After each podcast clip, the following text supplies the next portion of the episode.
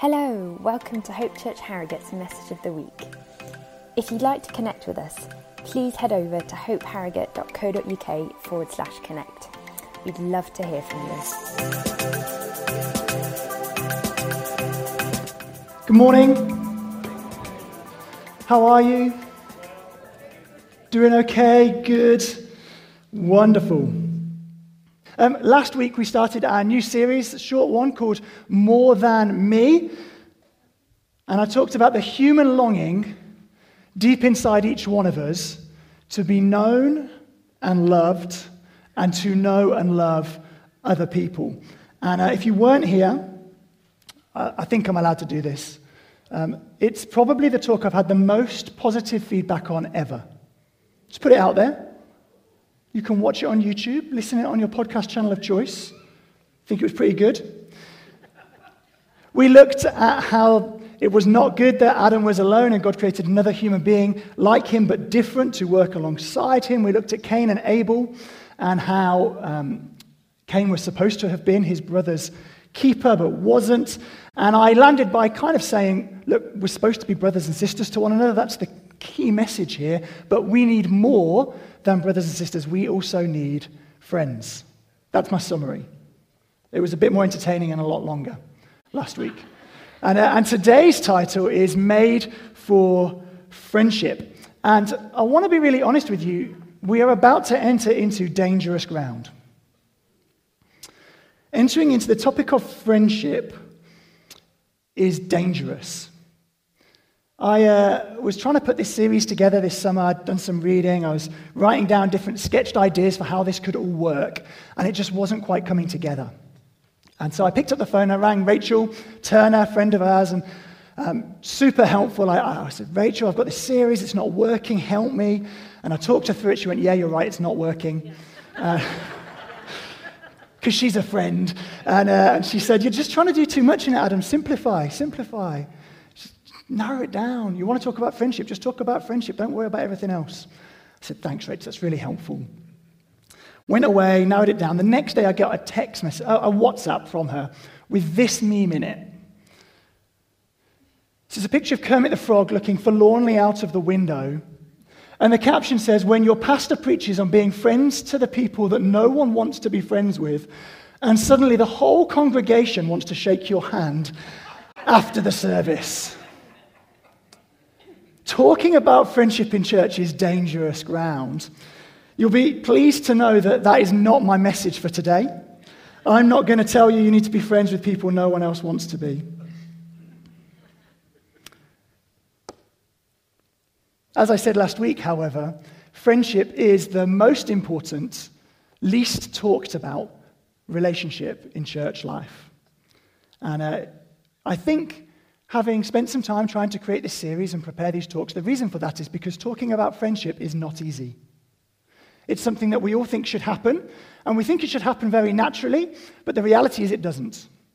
And most of us carry some degree of longing for better friends, if we're being honest, and some sense of shame, guilt, failure for where we haven't been a good friend. And when you begin to talk about a topic that people carry deep longing for and some sense of guilt or shame, it's dangerous ground. And so I'm going to attempt to do this very nicely and very challengingly, but we're all going to be better off at the end. Please, Lord. Aristotle puts it like this he says, The desire for friendship comes quickly, friendship does not. Sound familiar to your life? And uh, this is the reason why I can't just give you three points this morning that all begin with the same letter and will revolutionize your friendships. And by next Sunday, your friendships will be perfect. Because it takes time. Friendship takes time. Time plus presence, you've actually got to be with each other, plus vulnerability. That's the recipe for friendship. Time plus presence plus vulnerability. Sometimes when people join Hope, they tell me, oh, I'm really keen to make friends. And uh, if I think they can take it, what I say to them is, that's great. Can I set your expectations? It's going to take you 12 months to make good friends in this church. And that's assuming you come most Sundays, join midweek groups, and serve in a team. And most of the time, they look at me like I've just popped their balloon. Because we think it should happen faster than that. But my experience of 12 years in leading in this church is if you can do it in 12 months, you're doing well. Just put it out there. Time plus presence plus vulnerability. It's a key recipe for friendship. And one of the reasons we're talking about friendship today is it's fast becoming the most important relationship in our culture. So, I did loads of cultural analysis last week. I talked about the uh, increase in loneliness and the consequences for that uh, upon our health. I talked about the stories that create that sense of loneliness in our lives. Just giving you the cell, you can go and watch it. Uh, and, uh, but the reality is, in the moment of time in which we live, friendship is fast becoming the most important relationship in our lives. So there's a writer, she's called Rebecca Huntley. She wrote a book called The World According to Y. It's Generation Y, my generation, the true millennials. If you're sort of 25 to 40, welcome to the club. And uh, this lady wrote a book about our generation, and this was her diagnosis, as it were, of the increasing cultural importance of friendship. There's, it comes up on the screen. Friends come first. Because unlike your family and your current relationship, they are the ones you can count on in the long run. This isn't the Bible. I'm not saying she's right. But this is her diagnosing our moment of time. In a world where everyone is transient and we move around a lot, in a world where family breakdown goes on increasing and actually the marriage rate plummets and so families don't even form at the same rate, friendship is the last relationship standing and the most important to many of us. In a world of heightened individualism where what you want and choose matters the most, it should be no surprise to us that friendship becomes the most important relationship. And we, as followers of Jesus, have an incredible opportunity to demonstrate something of the beauty of friendships that the world around us is incredibly hungry for. And so that's what we're going to look at today. Next week, Liz is going to talk on the art of friendship. She's going to be very practical because she's very good at being very practical. And uh, I'm going to try not to steal too much of what she says. Interestingly, she's been at a conference these last two days. She text messaged me very excited. Yesterday, she said, Paul Manwaring has just preached on friendship as well. You both must be listening to the same God. there we go. Clearly, the most important relationship in our culture. We have a question we've got to answer before we get going any further, and it's this What are friends. What are friends? What are friends? And I want to suggest to us that friends is a very slippery term. And my experience is it is the source of many problems for us. I talk to people who are insecure. I talk to people who are disappointed. I talk to people who are hurt. And I talk to people who are dying under the heavy weight of false comparison, all because they think friends means one thing and other people think it means something else. And the mismatch means that it's very tricky. You may well have moments and instances in your life where you have completely missed with somebody because you were talking about a different type of friendship than them. In the last week, I have received a letter from a mail order chocolate company I used once to buy the real Easter eggs for church. We gave them away. And they wrote to me this week trying to sell me their real advent calendars. And the letter began Dear friend. to a man deep in preach prep on friendship, that was quite a provocative thing. I'm, like, I'm not sure we're friends, mate.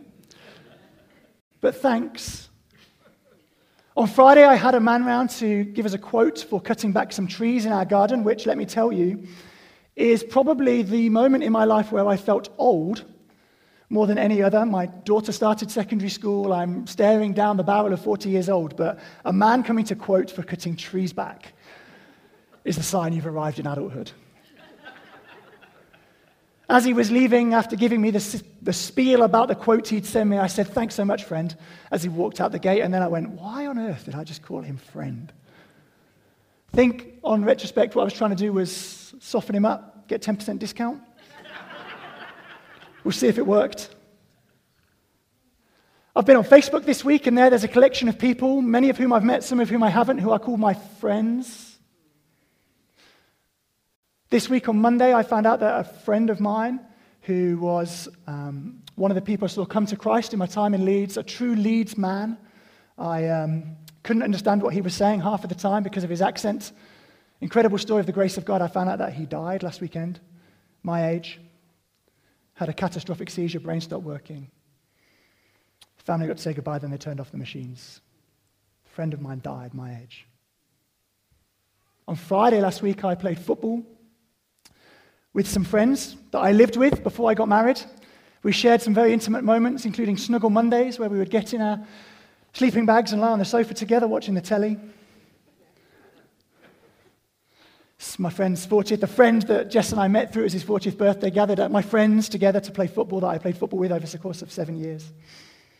On Tuesday this week, I'm going to have lunch with my oldest friend. I don't remember a time in my life where we haven't been friends. Dan Christian, he came and spoke in our series on Isaiah. We've been through highs and lows of life together. And of course, if you ask me who's my best friend, I would say Jess. She's more than my friend, obviously. Marriage is more than friendship, but it can never be less. Hot tip if you want to get married, screen first for friendship. Because you've got to be friends forever. If you can't put up with them, don't go there. If you don't make each other better people, don't do it. Friends first. Screen for friendship first. Would you like to hear an embarrassing story? No? Okay, fine. Oh, yes. Um, once when Jess and I were courting, it wasn't the Victorian age, but it was a long time ago. She turned to me, which I found out this morning when I said I might use this story, in the car, apparently. I thought it was in a shop, but it was in the car. And uh, she said to me, Am I your best friend? We were dating at this point, and I said no. and she looked at me and she said, Who is? And I fluffed some sort of answer because I was desperately trying to pretend I actually had someone who I was as close to as I was her. And um, I haven't lived that story down. She tells most people we meet that story, and now you will know that story too. She is my best friend. She was my best friend in that moment, and hot tip say yes. There's a full, full gamut of things that we use the word friendship for. There, I mean, there's many others I could use, but let's be honest. The man from the Meaningful Chocolate Company has a very different relationship to than my wife. it was close for a while there. The guys I lived with for a couple of years, they know me, but they don't know me as well as Dan, who's known me my entire life. From, they might know my friends. The word friends just covers this enormous range of relationships. It's slippery. Last week I showed you this diagram, the circles of Jesus' friendships, trying to paint this picture. I said he's had 12 friends. We call them his disciples. They followed him around. Within the 12, there were three who were with him at his highest and lowest moments. They went up the Mount of Transfiguration. They were there at the raising of Jairus' daughter. He took them further on in the Garden of Gethsemane when he was praying, an inner three. And there was one who describes himself as the disciple that Jesus loved, who rested his head against Jesus' chest at the Last Supper who was the only one of the twelve present at the cross. And Jesus said down to him from the cross in great pain, Look after my mum. He had a 12, he had a 3, he had a 1. He had a wider group. We saw the 72 that he sent out. We know nothing else about them. There were other people around there, but there were clear circles of friends. And I've done all sorts of reading for this series, and research says actually this, this is how friendship works. There's a guy called Robin Dunbar. He's an evolutionary psychologist, not a believer. Spent his life watching monkeys and people. Genuinely fascinating. I took the senior leadership team to go see him speak in Harrogate a few months ago. We had a great time. Really, really interesting. He's written a book uh, about friendship, and he's done his own circles, and they, they look like this. He says you've got intimates, then close friends, then best friends, then good friends, then just friends, and then acquaintances. And then actually you have another circle that's faces you recognize. Got a question for you? What do Christmas card lists? That's my third mention of Christmas in three weeks in September. Thank you. I'm doing it every week till December.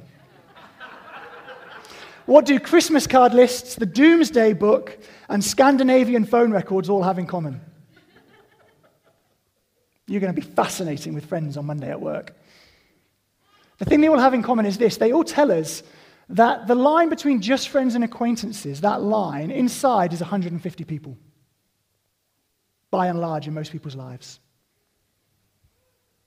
Back when people wrote Christmas cards to everyone they knew and wanted to stay in touch with, the average size of Christmas card list was 150 people. Not 150 cards, you have multiple people in houses, right?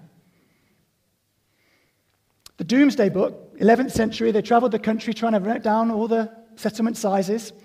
Average settlement size, 150 people. Robin Dunbar and his associates, they got hold of some Scandinavian phone records. They analyze it, they reckon most people call 150 different people in, over the course of a year. We kind of, as human beings, are max out at 150, and there's a clear drop off at our commitment level to people beyond 150. Average size of churches like ours in the country? Let's put it out there.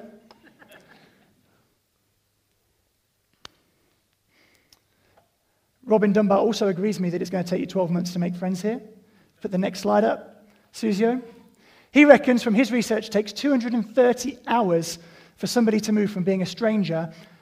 I've actually done this slide wrong. The arrow should finish in best friends, which is his circle of 15. 230 hours of face to face contact to get from being a stranger to being in your 15 best friends that you would see on a monthly basis and share your heart with. Just put it out there. It's nice when research matches up with what you're saying. So, what are friends? Well, friends are clearly very different things, and I have absolutely no idea how to define this for you. But our teaching text for this morning is Proverbs 18 and verse 24, and it's going to help us.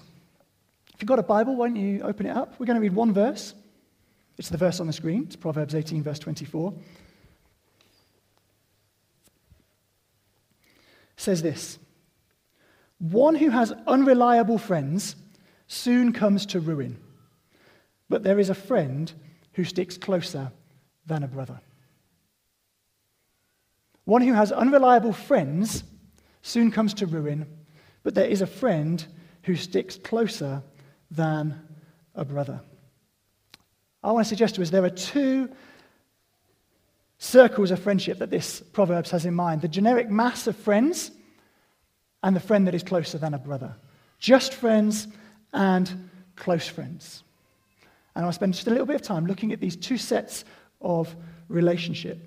Because often when we talk about friendship, what we default to is close friends. But if all you have is close friends, you have a problem. And the good news, as I told you last week, is that you don't have to be close friends with everybody. In fact, the really good news is you can't. You just can't. And if you set out to try to, it's bad for you. Many of us have our concept of friendship formed for us by a particular TV program. Especially if you're my age. Though I hear it's all the rage with teenagers again. And we watched 10 series of this program. And it created for us a picture of a tight knit, interconnected group of friends who share time together every single day who have their own sofa in the local coffee shop where they can sit and talk. Three men, three women, beautiful loft apartments in New York City, money to burn, friends who know all about each other's lives. It's the TV show Friends. And it's created for many of us this picture of friendship, which I just want to put out there, might not be the thing you want to pursue. Because they don't really know anyone else. And if all you've got is close friends, you're missing out on a gift from God of just friends.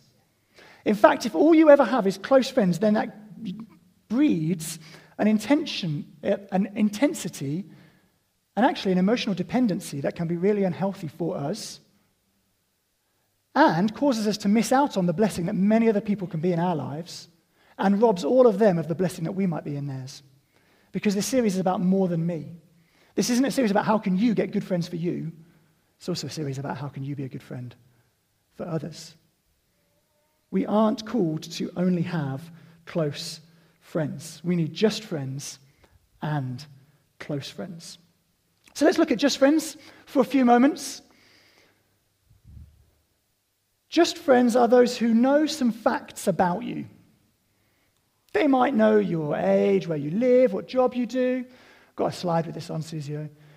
They might know, you know, family state, football team you support, favorite TV program. They know some facts about you. When they ask, How are you? you reply with one of three answers. You say, Good, thanks, fine, thanks, or really busy.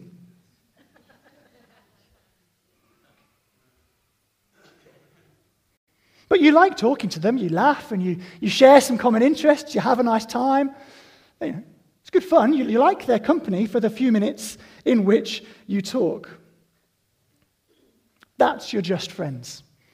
If I could put it out here, most of the conversations that go on out there with a coffee in your hand, probably just friends. And that's good. Feel the release of pressure.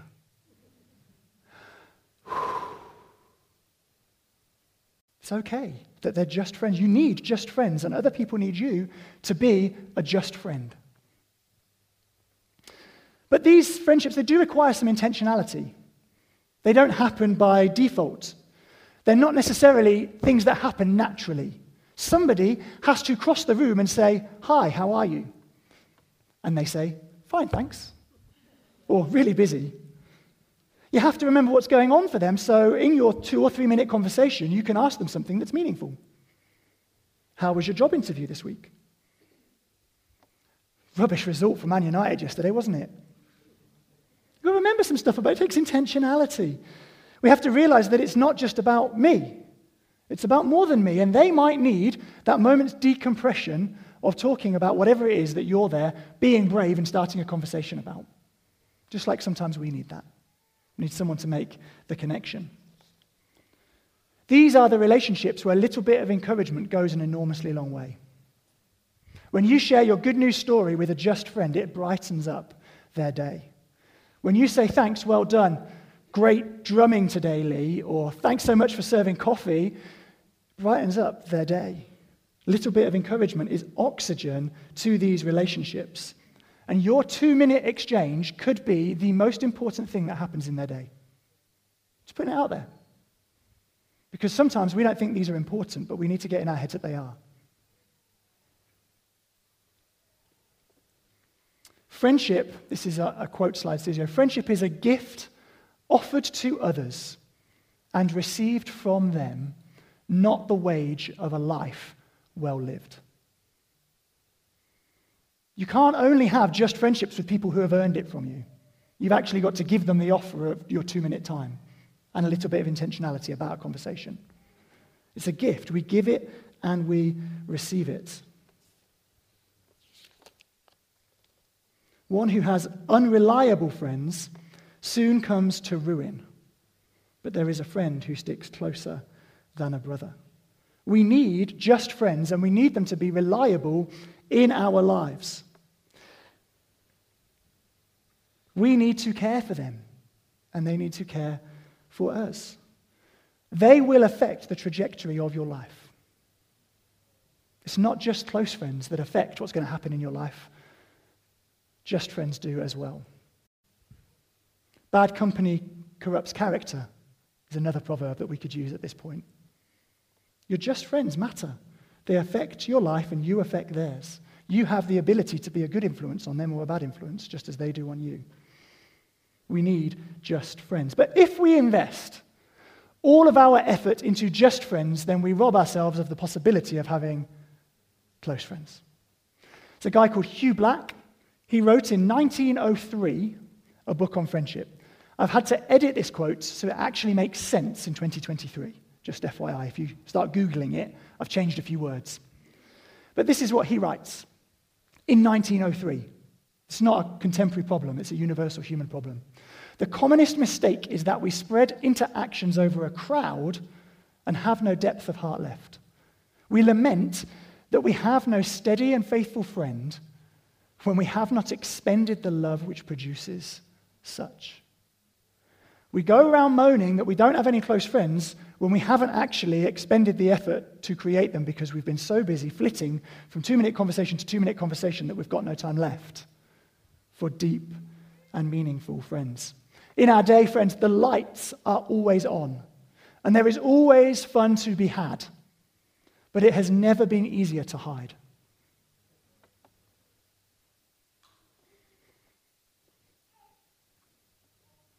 You're hiding? Hiding in the crowd of just friends? We need surface level friends, but we also need soul level friends. We need three minute friends, we also need three hour friends. We need friends we can talk about the state of Manchester United's defence with, and friends that we can talk about the state of our heart, or our finances, or our souls with. We need both just friends and close friends. A pastor and counselor called Paul Tripp, he writes this close friendship pulls you out of the darkness of personal privacy into the loving candor of mutual concern. The human longing is to love and to know and to be known and to be loved. But when we overly curate our lives, when we create someone else for other people to see that isn't truly us, or when we hide in the crowd, we rob ourselves of the ability of being truly known and truly loved. And it's endemic in our day. My question for you at this point of the morning is who knows you? Who knows you? The beginning of Genesis, we find Adam and Eve, when they've eaten the apple, they hide from God. And humanity has been hiding from God and from one another ever since. It's, in one sense, a storyline of the scriptures. Because we get scared about being known. We aren't willing to pay the price of being loved. We aren't willing to pay the price to know somebody else and to love them. Close friendships will cost you. They will cost you autonomy and they will cost you freedom, which, as I said last week, is what our age lives for.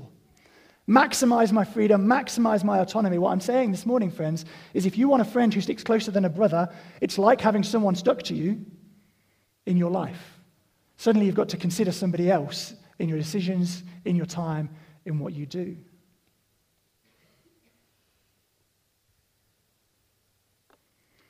If just friends know some things about you, then close friends, there's a circle slide for this, Susie, as well, yeah, the next one. Then close friends know things about you that you haven't yet realized. Ever had that experience? I have. And they say to you, I've been watching you, and you do this. Why do you do that? And you go, I don't know. That's a stupid thing to do. Or they say, I really enjoyed talking with you last week, but in the middle of the conversation, you said this. Why did you say that? It kind of grated on me. And you have to look at yourself because they've seen something about you you haven't realized. Oscar Wilde said, A true friend stabs you in the front. got, a, got a true friend who can stab you in the front? Are you a true friend? Can stab someone else in the front? Because you need it. If a just friend asks, How are you? and it yields one of three answers, a close friend asks, How are you really? and knows it's going to be an hour long conversation. If a just friend is someone whose company you enjoy and you talk about things that you share in terms of interests, then a close friend is one that you will stop what you're doing to celebrate their success and to sit with them through their grief. Time plus presence plus vulnerability equals close friends. One who has unreliable friends soon comes to ruin, but there is a friend who sticks closer than a brother. Friends, it's terrifying making friends. Let's be honest about this. It's not natural, it doesn't feel easy. My friend Dan, who I mentioned earlier, when we were little, his parents took us to an indoor play place. It was enormous, the biggest one I'd ever been to. Um, I've no idea how old we were, but I remember vividly this moment. Had a vertical slide in it. You know the ones? Like really big, wide thing, metal. You like fly off the bottom into padding at the end. And he and I, we climbed up and we got to the top and we looked down and both bricked it. I'm like, oh, I want to go down. Loads of big kids trying to come up after us, going, get down the slide. Look to each other, gone, we'll go together. We'll count to three. One, two, three. We'll go together. Okay, okay. One, two, three. Dan went. I stayed. he went to the bottom, looked up at me, very disappointed in his friend. And I was like, okay, he survived. He didn't die. I can do this. And then big kids all started climbing around me, so I threw myself down to get away from them and got to the bottom. He said, Adam, we said we were going to go one, two, three, and both go, and you didn't go. I was, like, I was scared. Sorry. But it was fun, wasn't it? Let's go again. And we ran back up. Down we went again the rest of the day. Being vulnerable is like sitting at the top of the vertical slide. You're not quite sure if you're going to die if you throw yourself off. It's terrifying. In uh, his book that I mentioned last week, Phil Knox talks about it being like, Who wants to be a millionaire? It's like being on the £250,000 question. So you've got 125,000, you can bank it, you can take it now. You can gamble for more, but if you lose all the way back to 32,000, like what you could gain is enormous, life-changing amount of money. But if you lose, you don't get the 125 anymore. Uh-uh. You're going back down there where you just have to talk about football and clothes and Strictly Come Dancing. It's terrifying, but close friendship is time plus presence plus vulnerability. If you're not prepared to be vulnerable in the hope of making a friend, you're never going to have a close friend. Just put it out there. One who has unreliable friends soon comes to ruin, but there is a friend who sticks closer than a brother. Proverbs 17, verse 17 says, A friend loves at all times, and a brother is born for a time of adversity. A friend loves at all times. Friends aren't just there when we really need them. In fact, if, if you think they're going to only be there when you really need them, then you haven't got a friend. You have to have them in the good times and the bad times to truly have a friend. Friend loves at all times. There's a consistency of pursuit of them in relationship to connect. But, friends, I want to suggest to us that one of the big reasons that we don't tend to have many close friends, I'm making that assumption. I'm owning it. I'm offering it to you. Come with me if you want. If, you've like, if you're like friends in New York and you've got loads of close friends and actually you need to get rid of some to get some more just friends, that's fine. You stay there for a second for those of us who are like, I would really like a friend like this, we have to realize something. We have to realize that the times in which we live oppress us. The times in which we live boss you around, and they tell you that you've got to do this, that, and the other, otherwise your life isn't meaningful or fulfilled. And in the process, you run from pillar to post and back again, and you are robbed of the time and the energy that it takes to make close friends. If you run around permanently busy, you will never get a close friend because it takes time. And to stop and say, do you know what, that's a good thing to do, but I don't want to do it because actually I need to invest into this friendship is an enormously countercultural act.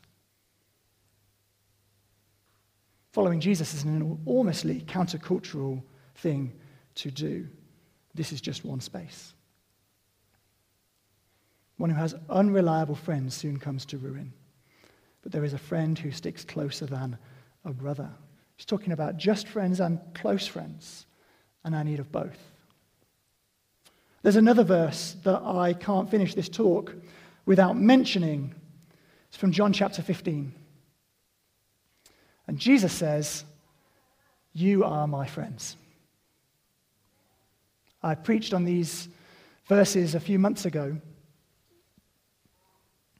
It's life changing verses, friends, to know that Jesus calls you friend. He says, I no longer call you servants, those who stand at the edge of the room, but I call you friends, those who are invited to the table to sit with me and to participate in what I am doing. It's a remarkable thing that Jesus calls us friends. But the question I have for you is this Jesus is, clearly treats us as close friends. He gave it all for us, laid down his life for you to bring you close to him, is permanently available to you when you turn to him. But what kind of friend are you to him?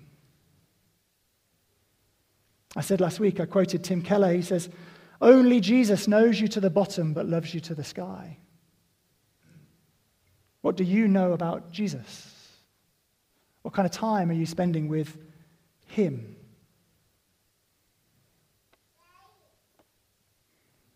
When you go to him, do you say, I'm fine, thanks? Or do you respond more honestly?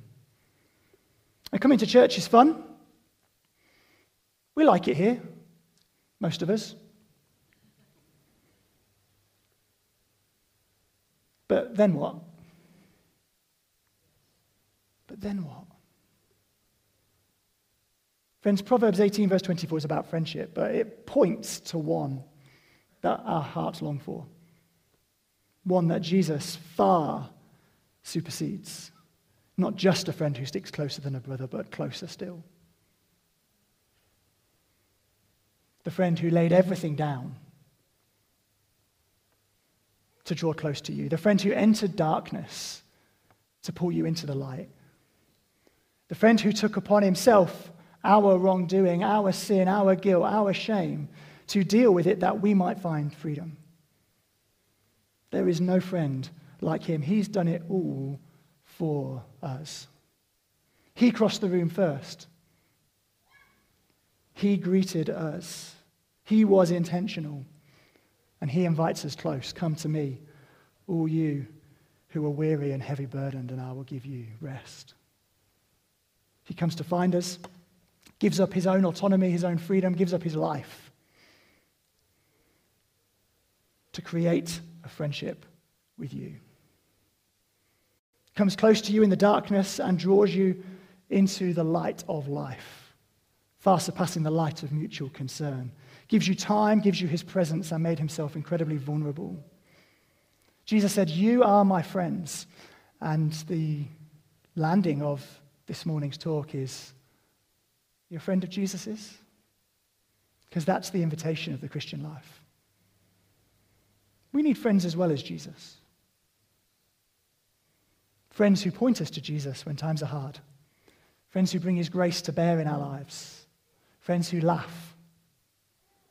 One of the reasons I think so many people love The Chosen is because you get to see the friendship in action that the writers of the Gospels just weren't bothered about communicating to us.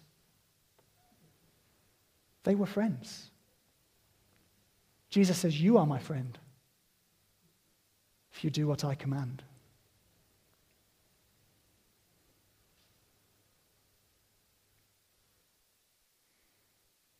He loves you and invites you into friendship. What's your reply?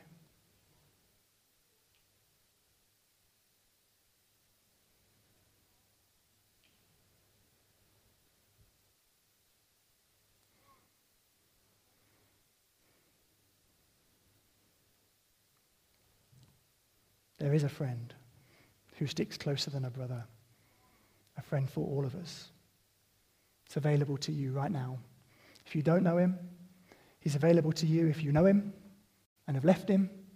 He's available to you if you know him, but he's been a just friend. He's available to you if you're as close as you've ever been. There is still more from the one who is closer than a brother. Should we pray together? Band, do you want to come back up? Lead us in a song to finish. Can I invite you to stand to your feet if you're able as we pray?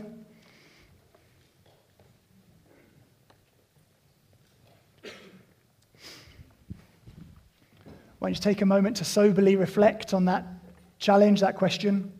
I know I brought the heat for a moment. Just allow it to sit with you.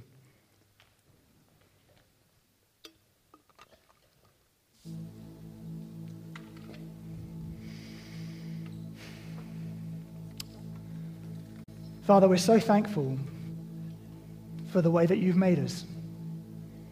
We're so thankful that you've made us for relationship. You've made us to love one another and keep one another, but not just out of obligation, but out of joy as well. You've made us for friendship friendship with yourself and friendship with one another. And Lord, I pray that the weight of false guilt, where people feel like they've not measured up, would be lifted now by the Spirit of God. I pray grace and mercy would flow where people are dying under shame in this area. I pray your forgiveness would flow where we have actually violated friendships and failed others. Would we know your forgiveness? Would we know your cleansing touch? Pray for hearts that feel cold and alone. Pray they would know that you are closer than a brother right now. They would know you draw near.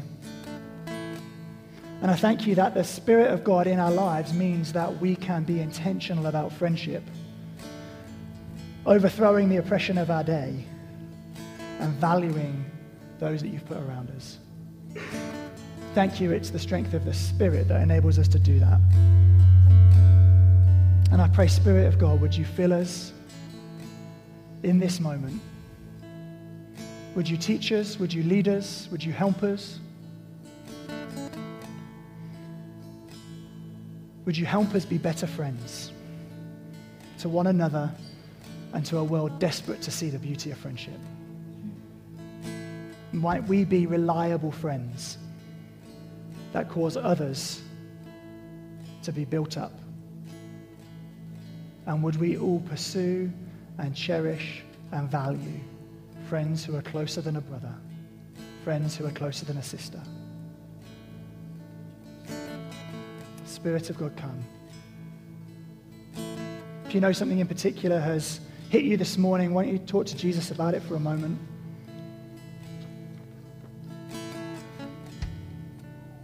He's not your friend because you're my friend and he's my friend. Jesus is your friend directly. You can talk to him. Ask him for help where you need help, forgiveness where you need forgiveness friends where you need friends, wisdom where you need wisdom. Spirit of God, come help as we ask. As we finish by reflecting on the beauty of Jesus, the friend who truly is closer than a brother. Amen.